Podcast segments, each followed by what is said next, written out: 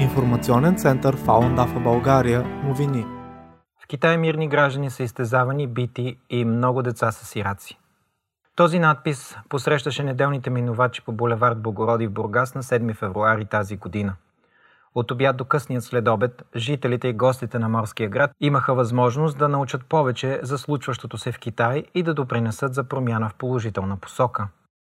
Събитието, организирано от Българска фаундаф асоциация, има за цел запознаване на обществеността с международната петиция жалба срещу бившия държавен китайски лидер Дзян Замин.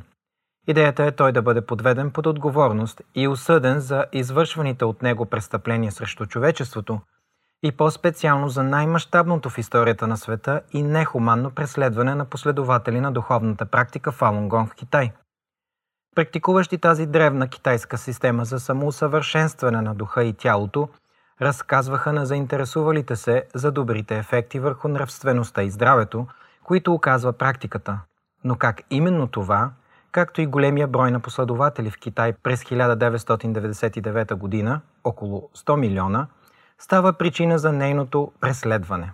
Всъщност по това време последователите на Фалундафа са почти два пъти повече от членовете на Китайската комунистическа партия, а ръководителите й виждат заплаха за властта си в това – от тогава до днес практикуващите са изтезавани, задържани, затваряни в трудови лагери, където стават обект на жестоки репресии, а според десетки доказателства от 2006 година насам практикуващите са използвани като банка за донори на органи, като са убивани в процеса на отнемането им.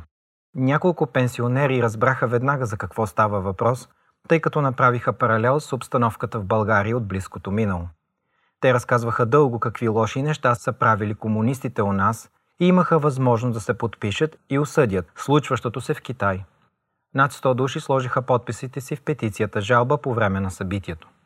Фалун Гонг, или още известен като Фалун Дафа, е традиционна китайска духовна практика от Буда школата, чийто основател е господин Лихунджа. В основата на метода за самоусъвършенстване лежат принципите истинност, доброта и търпение – които позволяват човек да повиши своя морал, достигайки високи нива в духовното си развитие. Тъй като е цялостна система за самоусъвършенстване на съзнанието и тялото, Фаундафа включва и упражнения, които подпомагат процеса на пречистване на тялото.